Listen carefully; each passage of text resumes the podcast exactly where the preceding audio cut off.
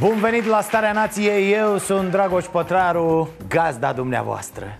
Tot desculți, da Și vreau să vă mulțumesc, fraților, pentru aseară Când apelul meu către voi s-a lăsat cu peste 750 de SMS-uri La 8849 cu textul Ghete.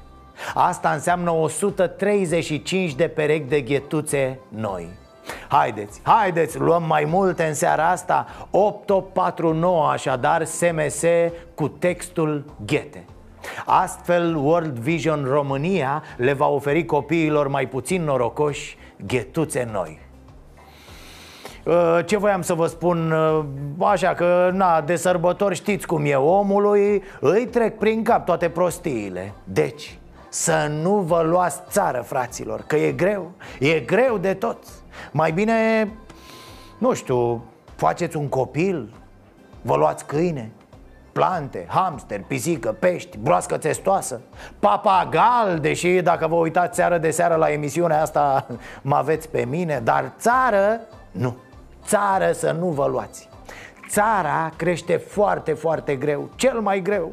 Copilul, ați văzut, crește nici nu știi când. Și crește, crește până, hop, se oprește. Face vârsta legală, se cară de acasă și ai scăpat, ca să zic așa mai vine de sărbători pe la tine, îți mai reproșează chestii Că l-ai crescut nu știu cum Că de-aia n-a reușit el în viață Iar dacă reușește, e meritul lui, nu al tău Că dacă ar fi fost după tine, a, a, mă rog Ideea e că e mult mai ușor cu un copil Doi, trei, dar cu o țară Țara nu doar că poate să nu crească, dar mai și scade, fraților N-am văzut așa ceva Ce?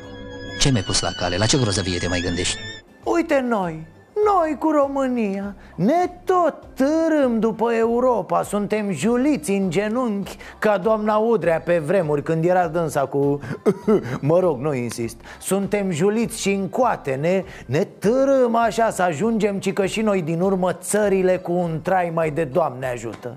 Greu, tati, greu cu țara PSD a votat pentru reducerea TVA de la 19 la 16%, o măsură pe care a evitat-o cât partidul a fost la guvernare. Acest proiect de lege e un proiect pe care eu nu-l voi susține. Notabilă din punctul meu de vedere este schimbarea dumneavoastră a celor de la PSD care a ținut acest proiect la sertar cât ați fost la guvernare și acum îl considerați bun. Bă, corect, că dacă îl susține PSD-ul, sigur e o prostie, nu? E, poftim, ce să faci, frate, dacă atâta e mintea Adică atâta a fost mintea ălora, atâta e și mintea ăstora.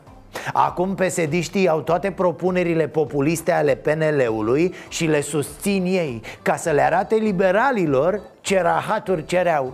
Hai băieții, hai, descurcați-vă cu legile pe care le-ați cerut când erați în opoziție A? În acest moment, bugetul României pur și simplu nu-și permite o reducere pe TVA. E, ce legătură are tot ce ați văzut până acum cu țara?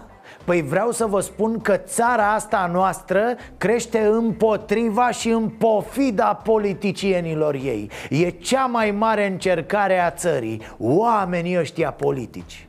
Da, e schimbată mult România dacă ai răbdare să-ți amintești cum era cu 30 de ani, spre exemplu. Acum 20, chiar și acum 10 din toate punctele de vedere e schimbată țara.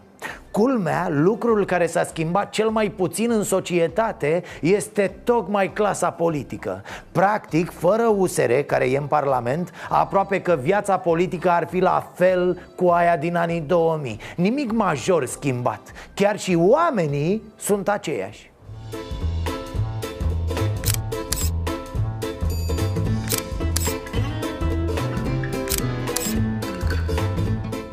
Asta zic, viața totuși s-a schimbat în România. Politicienii și partidele au rămas în urmă rău. Țara s-a schimbat în jurul lor Iar ei țin la micile lor meschinării și rahaturi Altfel e limpede că vorbim tot mai mult și mai hotărât de eliminarea privilegiilor. Vorbim tot mai mult în societate despre inegalități și micșorarea lor. Vorbim despre un trai decent. Vorbim despre taxarea corespunzătoare a profiturilor.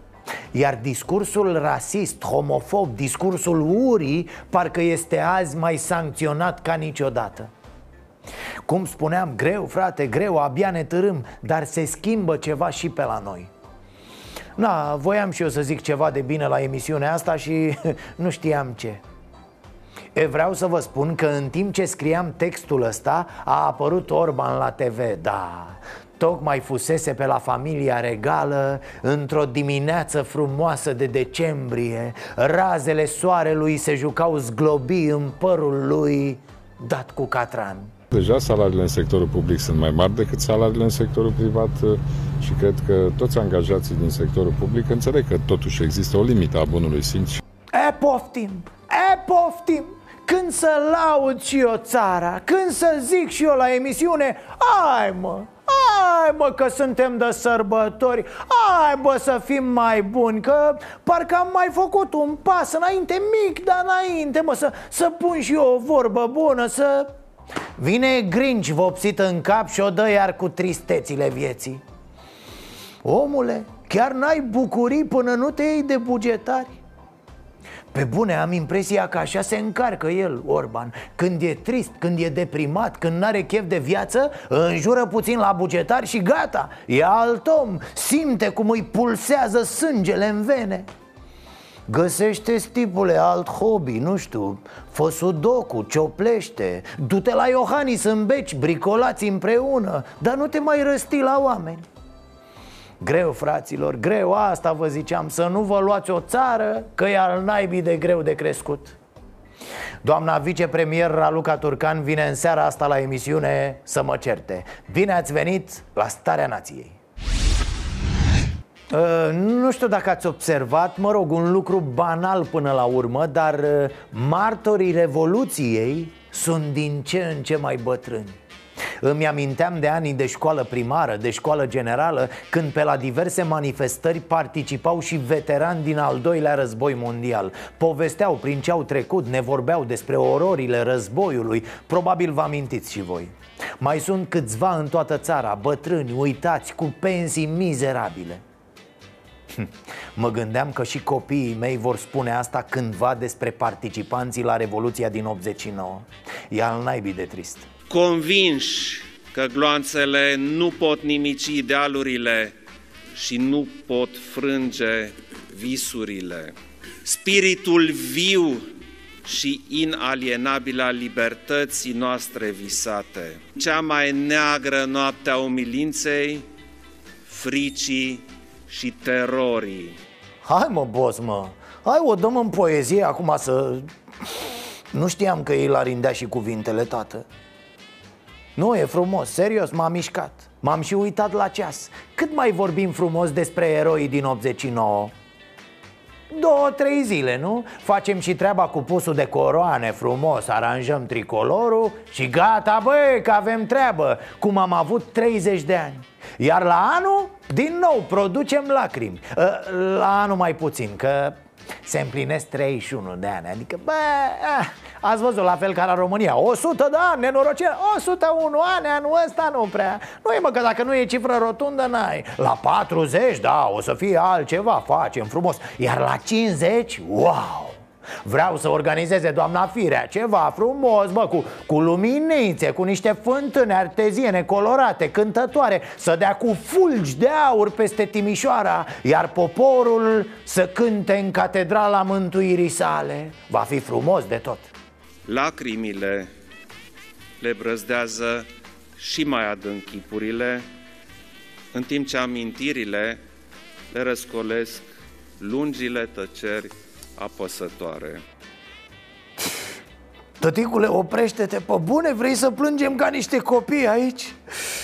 De la Titanic n-am mai avut așa un nod în gât da, glumesc, însă chiar au fost mișcătoare cuvintele președintelui Serios A vorbit așa cum n-a făcut-o niciodată foarte bine. Nici nu contează cine i-a scris textul. L-a citit și l-a asumat și a spus ceva ce n-a zis niciun președinte al României de după 90 Îmi plec capul cu deosebit respect pentru voi, urmașii celor dispăruți, pentru eroi și pentru martiri.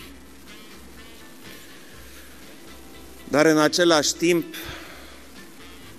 un adânc sentiment de rușine profundă mă copleșește. La 30 de ani de la Revoluție, cu câteva excepții, călăii acelor zile se plimbă încă liberi. A? Niciun președinte n-a spus asta Poate mergea și o completare scurtă Cum era? Călăii acelor zile se plimbă încă liberi. Și nici n-avem ce să le facem. Cum spuneam, sunt 30 de ani în care am ratat aproape totul. Prezentul României arată ca subsolul Bucureștiului. Țevi sparte, rugină, întuneric și umezeală. Adică m-a luat și pe mine poezia. Îți place ce ai făcut, Nea Claus? Îți place? Am reușit. Dar pe Ciolacu l-ați văzut? E revoluționar, mă, și el, da. Ciolacu a murit la Revoluție. A, voi îl vedeți așa, dar omul s-a jertfit S-a recuperat bine, de asta a avut un program bun. Ideea e că acest Ciolacu minte Minte Ciolacu, se ascunde în spatele meclei de ursuleț revoluționar și minte. Eu în uh, municipiul Buzău am participat la Revoluție. Alături sunt membru a unui club, Club 22 Buzău, sunt, mi se pare, doar 52 de membri. Am și în statut, am și spus, în, suntem cei care am apărat și am acționat în raza Palatului Comunal al municipiului. Haideți mă, ce naiba, Ciolacu e membru a unui club L-ați auzit? Da, Veo era peste el și măcar era simpatică cu ce minte Ciolacu? Minte când spune că n-a avut niciun avantaj de pe urma participării la Revoluția din Buzău Da, ursulețul revoluționar minte A primit un hectar de pământ pe care l-a vândut Mă consider îndreptățit să las copilului meu să arate și el la nepoți că bunicul lor sau străbunicul lor a făcut ceva pentru această țară. Niciodată, niciodată de când sunt în politică, niciodată eu nu am declarat că sunt revoluționar, că ce fapte am făcut în acele zile. Iar minte, omule, stăpânește-te! Ciolacu a depus la începutul acestui an cerere pentru a obține titlul de luptător cu rol determinant în victoria Revoluției Române Acest titlu vine și cu 2000 de lei pe lună deci Ciolacu minte și e și scârbos. Minte când spune că vrea să lase moștenire copiilor Faptul că tătuca urs a fost revoluționar. Și e scârbos când vrea să fie luptător cu rol determinant în victoria Revoluției Române. Numai că Ciolacu a ieșit în stradă după fuga lui Ceaușescu și n-a făcut mai nimic. Dacă a tras, o fi tras la măsea, dar nu altfel ce individ ieftin. Și dacă îl iei la întrebări Începe să facă pe bâlbâitul. Ați văzut? Dar în acest timp se joacă de revoluționarul prin casă Și vrea bani de la stat. Omule, ajunge o rușine pentru nepoți în felul ăsta Nu o mândrie dar nu mă faceți vinovat de lucrul acesta pentru că nu vă permit. Ah, s-a relansat doamna Firea, da, vrea un nou mandat Și a organizat psd o petrecere așa de mozolit primărița Să se simtă dorită, știți? Cu ursulețul gunoier și revoluționar Ciolacu Cu baronul Paul Stănescu și, mă rog, terți Opinie publică psd și priviți ce se alintă, doamna Firea, vai. Mă mir că nu și-a pus moațe să se pisicească așa. Ține-vă de apă călduță, ține, ține. Păi nu știm cine, doamnă, că se spală bucureștenii săracii de două luni cu zeama de la murături. Nu, nu sunt rea sunt uh, rea doar dacă trebuie. adică corectă. De aici pe scenă se auzea fi, rea, fi, rea. Dar tu ești bună, nu? Vai, ce chestie! Să depășim ridicolul moment și să-i arătăm doamnei Firea ceva În timp ce ea se tăvălea prin propria pisiceală și se mățâia și se giu Aerul din București arăta astfel 10 astfel de dispozitive au fost amplasate din luna august în zone aglomerate din toate părțile Bucureștiului. Până acum, rezultatele nu arată deloc bine. Valori mari spre duble în uh, mai multe zone din capitală, în special pe Calea Moșilor, unde au fost 40 de depășiri, sau la Piața Sudului, unde se, se observă constant depășiri pe PM10 și PM2,5. Este o aplicație care arată calitatea aerului în București. Zero calitate, se respiră moarte Iar tanti Găbița se mâțâie. Sunt cel puțin 2 milioane de mașini care se fâțâie prin București zilnic Și probabil așa va fi până vom muri cu toții asfixiați. Pentru că n-a avut niciun primar capacitatea și creierul să facă un transport public decent Astfel încât să mai stopeze din trafic Știți ce? Firea poate să zică Ce? Că doar n-ați avut primari mai buni Am fost toți la fel de proști Și are dreptate Oricum să-i mai amintim doamnei ceva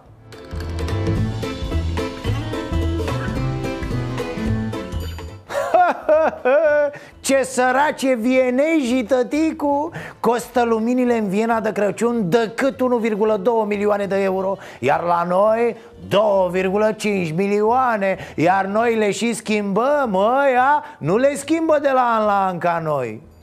Bă, schimbați-le, bă, că să-mi pute luminile, candește Că candelă, de acolo vine, bă, dacă stă lumina mult în ele, candește, pute Sărăcan să mor eu, bagă cremvurs de la cârnadă la cu pâine în ei toată ziua Și n-are bani de luminițe, bă, de aur, de sclipici, cum are doamna Firea. La voi miroase, bă, la târga carne moartă ca la noi miroase pe dracu Păi dacă nu miroase a mort carnea, înseamnă că nu e moartă, bă Înseamnă că mâncați carne vie, canibalilor în ediția 2019 a studiului Mercer pentru calitatea vieții, Bucureștiul este printre orașele din lume care au coborât ștacheta față de anul trecut și a ajuns pe locul 109 dintr-un total de 231. Primul în lume este Viena. Băi, băi, n-am fost atent. Uh, voluntariu e în top?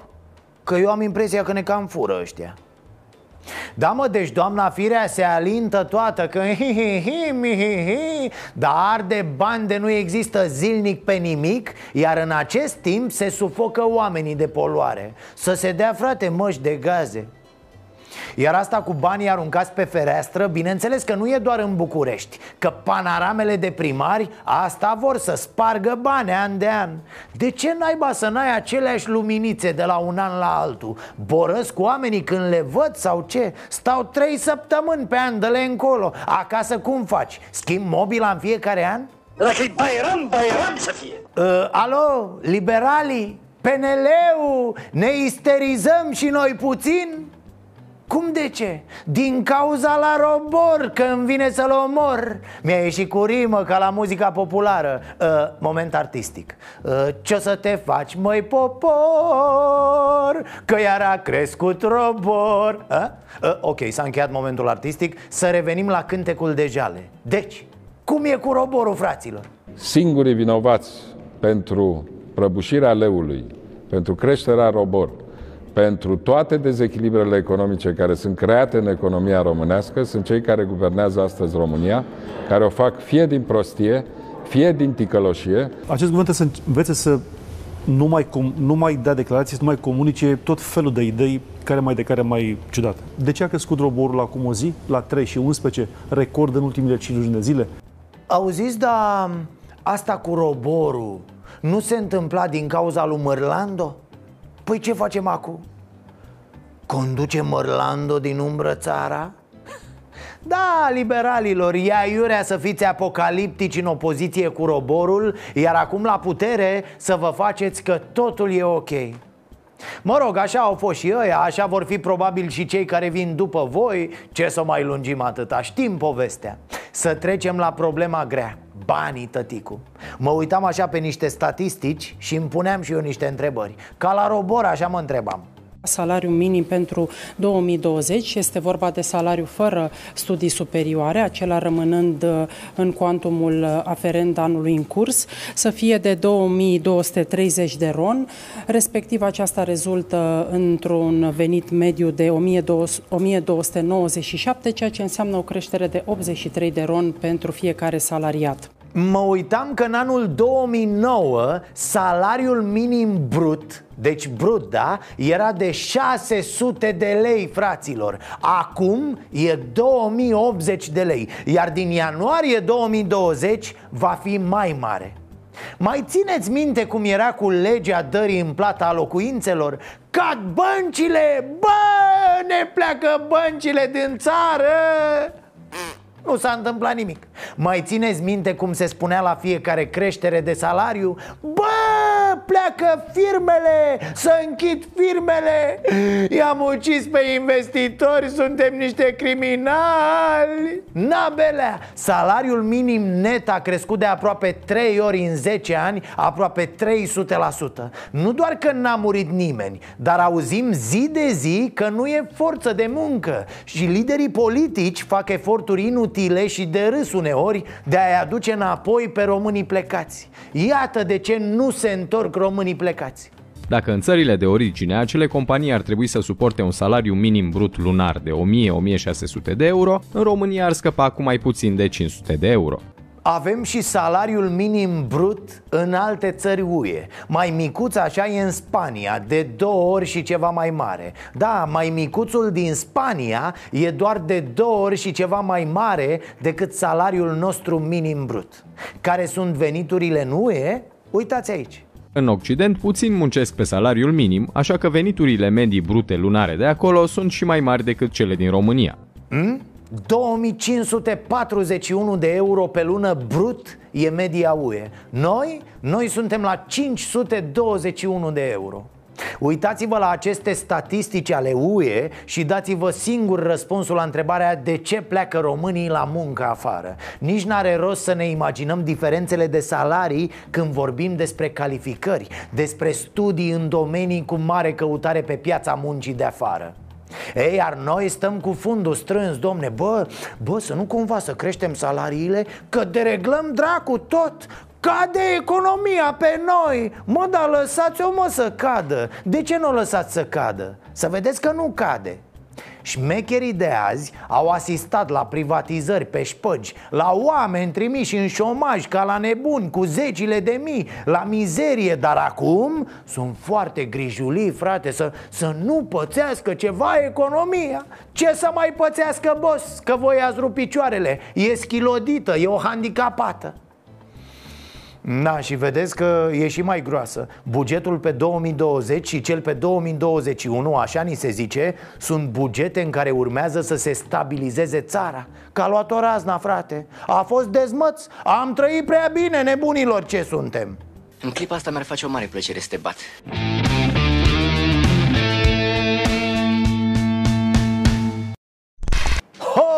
românilor, ho, că e gata bugetul. Ho, ho, ho, cum ar spune moșu S-a ocupat domnul Câțu, s-a ocupat domnul Orban, dar mai ales s-a ocupat domnul președinte Claus Iohannis. E bine, e bine de tot, nu rămâneți nemâncați. Nici nu vă veți sătura, e drept, dar nici nu o să leșinați de foame pe stradă Vorba domnului președinte, vine perioada sărbătorilor, hai cu bugetul ăla odată. Ministerul Apărării Naționale care primește pentru anul 2020 3,2 miliarde de lei în plus față de 2019 cu 18% mai mult. Serviciul de protecție și pază primește uh, cu 19,5% mai mult decât 2019, adică 272 de milioane de lei și Serviciul Român de Informații primește 2,67 de miliarde de, de lei. Bă, chiar stăteam cu grijă asta, mare grijă. O aveam mă SRI ce să pună pe masă de sărbători. STS, SPP Ori aveam mă și ele bani de o țuică pentru la anul Nu mai vine nici Dragnea să taie porcul, să... Stați liniștiți, fraților. Serviciile au primit mai mult. E bine, gata, nu mai fiți stresați. SRI cu 10% mai mult. Chiar m-a deranjat să știți. Da, s-a mărit prea puțin, domne, prea puțin. La SPP s-a mărit frumos, da 19,5% Așa, da, domne, simți ceva, simți că trăiești. La STS 6% în plus față de anul trecut Mă întrebam, a fost vreodată în CSAT când s-au analizat bugetele astea ale instituțiilor de forță Și președintele să spună, băi, Gata, mă, gata, dă-o dracu că e prea mult nu cred, a? Oricât s-ar mări la ăștia, e ok Adică te întreb, până la cât vor crește? Dar, dar, cum e mă să crească la SRI și să scadă la sănătate? Da, fraților, la sănătate scade cu 23% Iar la Ministerul Dezvoltării scade bugetul cu 45,5% Altfel spus, care ați mai văzut prin sate cât o stradă, cât o canalizare construită De acum, mua, papuiu Probabil că s-au păstrat doar banii care sunt de furat Și s-au tăiat ăia din care se mai făcea câte ceva V-au explicat de ce a fost nevoie de o majorare a serviciilor, a bugetelor serviciilor secrete? Și o reducere la SIE? Aici, la servicii, uh, lucrurile nu au fost majorate uh, semnificativ în nicio parte. L-ați văzut? Uh, cum să le explic eu aici? Nu, mai bine le zic că nu s-a mărit Frate, dar cât voi ai ca să fie semnificativ? Să le dublezi, ce să le faci? Să le dai toți banii, a? Cam asta ar fi mișto Eu zic că de fapt SRI ar trebui să împartă banii dar nu, nu așa cu buget pe tot anul cu... Nu, frate, banii să stea la SRI toți Iar când cineva are nevoie de la sănătate, de la muncă, de la educație Se duce frumos la SRI la poartă și strigă acolo Nenea Helvig, Nenea Helvig, ne da și nouă bani pentru 10 perfuzii? Și nenea Helvig aruncă banii pe fereastră Ia și taci, dracu, că e oră de liniște Nu ți-am zis să nu mai deranjezi până la ora 5? Uh, dar la 5 plecați acasă, domnul Helvig, că se termină programul Așa și? Administrația prezidențială primește mai mulți bani anul acesta da. Uh, și acolo se explicitează că se dorește reabilitarea clădirilor din Palatul Cotroceni. Intenționați să faceți o reabilitare anul viitor? E nevoie?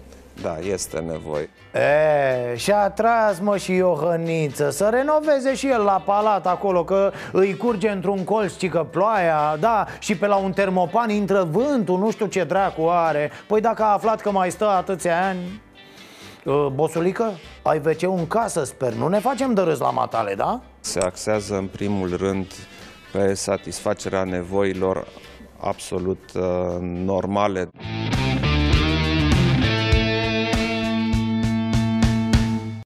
Da, ne-am așezat, suntem la Cafeneaua Nației și așa cum ați văzut astăzi pe pagina noastră de Facebook, uh, alături de mine este doamna vicepremier Raluca Turcan, sărut mâna. Bună seara! Bine ați venit pe la noi.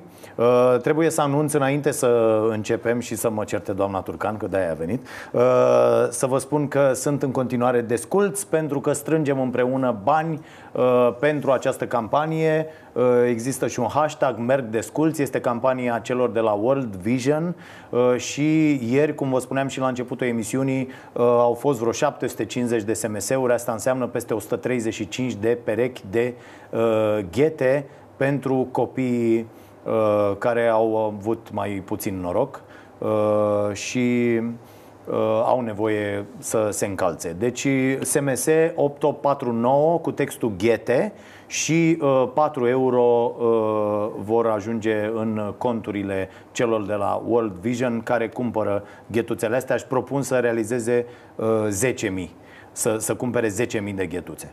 Da. Începe emisiunea prin a spune 8849 și Așa. pot să și trimit un mesaj. Ok. Să ne mișcăm repede. Mulțumim, da, mulțumim. Super. Mi se pare excelentă inițiativa dumneavoastră și vă felicit că... Da, e a celor de la World Vision și Vă noi felicit, când da, am că ați fost devenit chemați am, partener foarte am frumos, achesat foarte imediat frumos, la să dea idee. Domnul să aibă cât mai mulți copii parte de reușita acestei. Da, mulțumim mult. Acum vreau să mă certați, că de asta am venit. Haideți să vă zic, săptămâna trecută am primit un telefon de la doamna uh, Turcan, uh, că așa am ajuns la această uh, emisiune împreună și dânsa uh, mi-a spus că am zis lucruri care nu sunt ok la emisiune. Uh, și eu după aia m-am dezmeticit, după ce mi-a zis și am zis, stai puțin că n-am zis eu. Că eu, Cine a zis? că eu, eu n-am zis, a zis domnul Orban. Adică eu n-am zis chiar nimic, uh, dar am reluat într-adevăr niște cuvinte nu tocmai frumoase, spuse la adresa dumneavoastră de uh, domnul Ludovic Orban, uh, acum partenerul dumneavoastră de uh, guvern, șeful, nu? Că e premierul Orban uh, și uh, măcar uh, a prezentat scuze vreodată domnul Ludovic pentru... A prezentat imediat după acel uh, moment, însă haideți să corectăm uh, situația, că nu am venit să vă cer. Așa. Din punctul meu de vedere, nu există întrebare uh, nepotrivită din partea unui jurnalist, ci poate doar răspuns greșit. Așadar, uh, mi se pare normal că dacă la un moment dat există, nu știu, uh, semne de întrebare legate de o problemă, să jurnalistul respectiv să sune să întrebe ce părere ai, cum comentezi, e adevărat, nu e adevărat? Și pentru că un pic mai devreme, înainte de emisiune, vă spuneam că sunt anumite clișee care s-au lipit așa, inclusiv de persoana mea, dar e valabil și pentru alții, cele mai multe dintre ele au plecat de la lucruri complet neadevărate, complet neadevărate, cum uh, uh, a fost uh, uh, Aia cu minciuna TVR aia, HD sau da, ce? cu TVR Așa? HD, care niciodată nu a existat. Pur și simplu a fost o minciună spusă de Viorel Hrebenciuc la acea dată. Toată lumea din comisia pe, în care, la care făcea dom- domnia sa referire că aș fi spus eu lucrul acela, că în loc de TVR HD e TVR Hunedoara, a spus că nu s-a discutat. Da, mă rog, știți cum e. Bun, Lucrurile sau- s-au sunt rostogolit multe tocmai care pentru s-au că dus. nimeni n-a sunat să întrebe, domnule, e adevărat? Da, inclusiv noi am dat-o la emisiune și cred că nu o singură dată, uh, uh, pentru că a circulat foarte mult și că a ajuns la nivel de folclor, dar asta a lui Orban a fost pusă că am avut video. Adică... Nu, asta lui uh, Ludovic Orban a fost spusă și a cerut scuze imediat după, uh, dar în același timp trebuie să Nu- noi nu am recunoaștem, auzit există public. un anumit sexism în politica românească, există o anumită voluptate de a uh, vorbi oarecum uh, urât și dacă se poate cu anumite tente despre uh, femei și o, o voluptate și mai mare din partea unora de a rostogoli uh, gura spurcat, spurcat uh, a unora. Așadar, uh, Ludovic Orban a zis de la acel moment uh, că a greșit și a cerut scuze Că, uh, că, și că a noi mers nu l-am mai auzit, departe. eu nu l-am auzit uh, spunând asta. Da, Și există pe- inclusiv, dacă nu mă înșel, într-un uh, așa, într-un filmuleț rostogolit tot uh, pentru, nu știu, într-un sens tendențios, uh, există chiar emisiunea în care Ludovic Orban și-a cerut scuze uh, că a spus lucrurile acelea, l-am iertat cu greu, dar, mă rog, merge mai departe, așa e viața. Până la urmă, întotdeauna, mai ales în politică, ești obligat să iei partea bună din oameni, să încerci, să încerci să-i faci să lucreze între ei și uh, aș putea spune că politica, în general, este despre umilință, rezistență, stomac tare, o grămadă de sentimente din umilință, astea da. foarte adică eu vă spun, neplăcute dacă e- pentru dacă omul de erați rând. nevastă mea, îl băteam, îl jucam în picioare. Adică, sau măcar dacă nu făceam asta, că nu facem asta, că nu e frumos, nu vă lăsam să mergeți să fiți în partid cu... Adică ziceam, bă, nu, acolo nu, că înseamnă că... Adică eu ca bărbat mă simțeam într-un fel, bă frate, nu e ok, a zis despre nevastă mea, "Da, dă-te în gol. Nu știu. Acum nu puteți ști cum reacționează soțul meu acasă, însă Așa, în cum? același timp suntem amândoi. În spațiul public e foarte posesiv și foarte aprig când aude e și lucrurile. foarte posesiv. Foarte posesiv și, Și nu s-a foarte dus la Ludovic aprig să zică. când aude lucruri uh, urâte despre mine, dar în același timp suntem amândoi doi oameni rațion- raționali și ne-am asumat un lucru pe care îl facem, nu pentru noi, că dacă era despre noi, eram în cu totul altă parte. Ca să fie limpede pentru toată lumea, îl facem pentru că avem anumite credințe uh, Haideți, și doamna pe Turcă, cuvânt. Nu mă luați. Uite, Nu, e, uite, asta hai e o să vă spun un tentație lucru. foarte așa. Haideți și să vă eu spun aș un lucru. putea să pic și am avut câteodată când uh, o luam razna așa ușor și noroc că i-am pe oamenii ăștia pe lângă mine uh, și din familie și din echipa mea și ai momentele astea uh, aproape mesianice, așa, băi, eu fac o chestie pentru societate, pentru că am niște principii. Bă, nu e adevărat. O faci pentru tine, pentru uh, bugetul familiei tale, pentru Greșit. lucrurile în care într-adevăr Greșit. crezi. Dar nu, nu? Este greșit. Dacă, Ah. ai, dacă ar fi să mă gândesc la bugetul meu și al familiei mele, Da. cel mai probabil în mediul privat aș câștiga de cel puțin două ori mai mult. De cel puțin două ori, pentru că aveam o profesie, o meserie bine plătită, căutată inclusiv acum cu toate că au trecut ani. Doi, dacă mă întrebați în E despre facultate... putere atunci. Dacă mă întrebați în facultate ce vreau să fac atunci când termin, v-aș fi spus, fără nicio uh, reținere, nu vreau să am de-a face cu politica și cu presa. Am ajuns conjunctural din consultanță politică în politică, pentru că mi-am dat seama, dând consultanță unor oameni politici, că sunt absolvent de ASE, Relații Economice Internaționale, specializată pe comunicare, că dincolo de a sfătui un om politic, e important ca omul acela politic să și facă lucruri. Am beneficiat și de o conjunctură favorabilă în care șapte tineri au primit șansa de a fi primii pe listă în alegeri de listă la nivel de județe în țară pentru a intra în politică. Așa a vrut președintele de la acea vreme să împrospăteze garnitura de oameni politici. Așa a intrat Damotreanu în politică, așa a intrat Bogdan Chirițoiu în politică, a fost Cristi Băureanu, uh, Bogdan Olteanu, o grămadă de tineri care uh, au primit o șansă. Eram și eu acolo, Care evident, mulți fiind dintre singura ei au femeie. niște probleme acum de, Fiind mă rog, singura asta, femeie, da. ce nu știu să pe zici? ce criterii v-au Cine ales, dar... știe ce-o fi făcut ca să ajungă... Uh, eram oameni care au lucrat în partid, pentru partid, dar mai ales în proiecte importante, pentru oameni și cu o finalitate. Și să știți că mai sunt și zăbăuși pe lumea asta care o fac din credință. din credință. Nu vă cred pe că e cuvânt. credință. Cred Politica că e mai, mai este, repede așa cum dorință vă de spuneam, putere, politica uh, este foarte mult. Hai să, uh, acum vă spun și um, pe analize, da, și pe știință. Politica este foarte mult despre orgoliu și satisfacerea propriului, orgo, propriului orgoliu. Sunt o grămadă de oameni care fac politică pentru ei. Da, sunt oameni care fac politică pentru binele lor, pentru satisfacția lor, dar mai sunt și oameni care fac politică pentru că cred că au, uh, uh, cum să spun, convingerea că au un rol pe lumea asta. Rolul meu, așa de cum mă știu de când eram mică, este să-i ajut pe cei din jur. Politica este un spațiu în care poți să-i ajuți pe cei din jur, Păi ce poți să căutați la marchezi PNL dacă destine. vreți să-i ajutați pe cei din jur? Uh, Păi, bă, PNL cei dând- din jur dând sunt și oameni de de afaceri 200 de ori pe zi ies să ne spună că suntem greșit. Proști leneși, că nu e ok, că Greșit. trebuie să micșorăm salariile. Nu. Uite, în și azi a același ieșit timp, PNL Orban. Ba, hai încurajează, să mai micșorăm salariile. domnule Pătraru, cur- PNL-ul încurajează munca. Ori toată cariera mea Încurajează și toată munca pe bani viața foarte mea puțin. Și Asta vi- este toată viața sclavie, mea nu e muncă. au fost construite pe muncă foarte multă. Încurajează munca, încurajează oamenii cu spirit de inițiativă, oamenii care vor să intre în competiții, care nu se tem de competiții. Dacă mă temeam de competiție, poate nu vă sunam și nu eram astăzi în Așa. emisiunea dumneavoastră. Credeți poate că, că e aș fi zis, competiția o chestie nu com- importantă pentru viața Evident, omului? competiția generează plus valoare. Întotdeauna. Este uh, o regulă pentru cine? de bază a economiei. Competiția, spiritul liber, antreprenoriatul. Spiritul liber e da, altceva, spiritul da. liber uh, Competiția? este o dezbatere de idei. De ce? Există competiție de idei, există competiție de proiecte, există uh, competiții de risc asumat. Competiția naște plus valoare. Da. Și de aceea ne sunt în despărțim Partidul aici. Național Bine, eu sunt mai Liberal. socialist, așa, noastră la PNL. Nu că ziceți că este Să despre a știți că ajuta am, și o oameni. latură, am o latură Cred că- socială foarte dezvoltată și de aceea eu cred în asistență socială, cred în rolul statului, dar țintit pentru categoriile cu adevărat vulnerabile. Și uitați, vă dau un exemplu. Educația românească este zguduită din toate încheieturile. Da? Există performanță în sistemul de educație, dar performanța asta vine de la niște copii excepționali, cu părinți care i-au sprijinit și cu profesori cu har.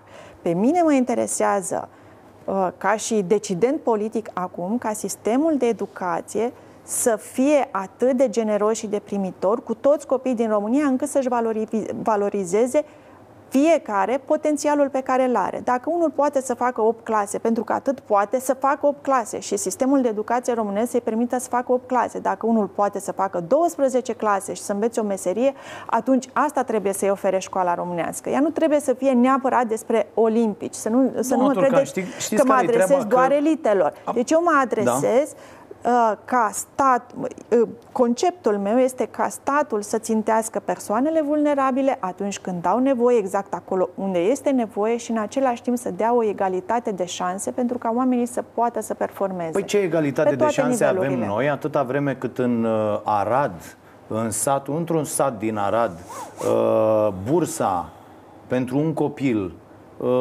bursa socială, atenție, deci nu vorbim de bursa de meniu, bursa socială este de 8 lei, iar în București și în alte orașe din țară este mult mai mult. Astea nu sunt șanse egale. Noi nu avem la nivelul învățământului din România, iar bugetul o arată că dacă aveți o latură socială și vă interesează partea asta cu educația, ceea ce e foarte bine, noi susținem asta și încercăm să facem cât mai multe pe această linie, uh, eu nu văd uh, aceste preocupări reflectate în Îmi dau seama legi, că n-am în... greșit deloc atunci când v-am sunat și v-am spus că vreau să vin la emisiune pentru că pur și simplu mă provocați pe un subiect pe care eu îl, îl iubesc și îl prețuiesc și anume educația și șansa copiilor de oriunde din țara asta la uh, o carieră sau la un drum în viață uh, bazat pe, nu știu, pe muncă, pe onestitate, pe corectitudine. Apropo de copilul din satul uh, din Arad pe care mi l-ați uh,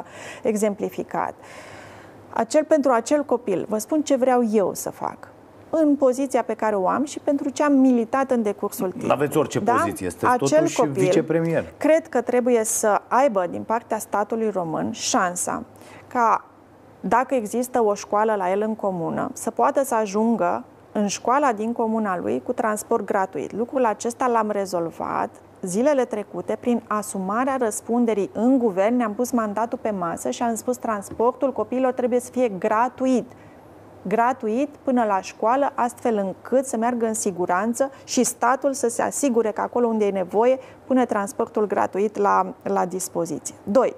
Acel copil, dacă vine dintr-o familie nevoiașă, intre Ministerul Muncii și, într-adevăr, protecția so- socială să se facă pentru că vine dintr-un mediu de, uh, defavorizat. Când merge la școală, acolo trebuie să aibă o școală cu condiții normale, cu toaleta înăuntru și unul dintre proiectele fundamentale pe care mi le-am asumat este ca prin Ministerul Dezvoltării Regionale toate școlile din România să ajungă să aibă măcar toaleta în curte. Știți Bun, cum? vă- în vă România înțeleg. anului 2019 sună ciudat, nu? Că vorbești de, șco- ca, să- că vorbești de un proiect de școală cu toaleta în curte. Da, pe Trei. de altă parte, doamna Copilul Turcan, acela stați când merge puțin. la școală, nu, Lăsați-mă stați un și pe pic, mine, doar o vreau și eu să secundă, vorbesc doar la o secundă, emisiunea o secundă. mea. Așa. Copilul acela când merge la școală să aibă un, un profesor pregătit. Da. da? Și pentru asta intrăm cu pregătirea profesorilor. 4. Dacă uh, părinții nu pot să se ocupe de el, atunci statul să-i pună la dispoziție un sistem de after school și să poată să rămână la școală mai mult, să primească o masă și să aibă parte de o educație pe tot parcursul zilei. Uitați-vă ce Excelent. pot să fac Excelent, doamnă pe Turcan, partea senzațional. aceasta Știți de cum ar fi copii fost astea? Din Știți cum ar fi mers astea unse? Dacă discutam cu doamna Raluca Turcan, pusă cu vicepremier, care a intrat ieri în politică. Perfect. Vă dau și exemplu ce am făcut până acum. Dar dumneavoastră sunteți de foarte mult timp în politică și m- ați fost la guvernare împreună cu uh, PDL-ul de pildă, iar lucrurile astea nu s-au întâmplat. Legat de educație, legat de... Of. Adică, la nivel teoretic, toată lumea știe și eu știu ce aș avea de făcut în educație, astfel încât să meargă lucrurile. Orice profesor din România știe că ne trebuie condiții, că trebuie să fie bani, că trebuie să fie... Dar toată lumea știe lucrurile astea. Problema e că ele n-ajung să se facă deloc. Domnule Pătraru, Da. Și vă Știți că propun să unii au continuăm spus- discuția asta cu, uh, uh, în partea a doua, discuția asta cu educația, pentru că avem foarte, foarte multe și că tot am ajuns aici și suntem la copii, doar asta mai vreau pe partea cât suntem la televizor, apoi trecem pe net. Uh, s-au mărit și alocațiile azi, nu? Adică Vă răspund și la asta. Așa? Dar, apropo, pentru că totuși ați făcut referire la o carieră politică de 15 ani pe care o am. Da. Uh, Pe partea de educație și de proiectele pe care vi le-am prezentat, imaginați-vă cât de frustrant trebuie să fie pentru mine și acesta este unul dintre motivele pentru care am acceptat să fiu vicepremier și să coordonez șapte ministere legate între ele care dacă ar funcționa și ar lua măsuri comune, chiar ar putea să ducă la schimbarea lucrurilor în bine în țara aceasta. Proiectul le- referitor la After School este a cincea oară depus în Parlamentul României, a cincea oară, îmbunătățit și răs îmbunătățit. Proiectul privind alimentația în școală este a patra oară depus în Parlamentul României. Am reușit până acum cu chiu cu vai în guvernul Cioloș, singurul moment în care am des- găsit o minimă deschidere, să-l pilotez pentru 50.000 de, de, de copii din țara aceasta. Proiectul de transport gratuit este uh, modul în care el a ajuns acum să fie inclus în legea educației de conta la nivel de 50% este tot rezultatul unui proiect pe care eu l-am făcut. Deci sunt lucruri concrete. Din okay. nefericire, când I... ești în opoziție și am avut șansa să fiu în opoziție o grămadă de timp, chiar când PDL era la guvernare, dacă vă aduceți aminte, am fost un pic uh, marginalizată, când ești în opoziție nu poți să schimbi lucrurile atât de repede cât ți-ai dori. Bun, să vedem cum le schimbați acum. Dezvoltăm discuția în partea a doua. Stați cu noi, uh, YouTube și Facebook, acum, imediat aici, ne vedem mâine 22.30. Să avem pardon, am avut și ghinion. Ereditar, avem o gaură în buzunar. Dar progresăm, încet, încet toți emigrăm.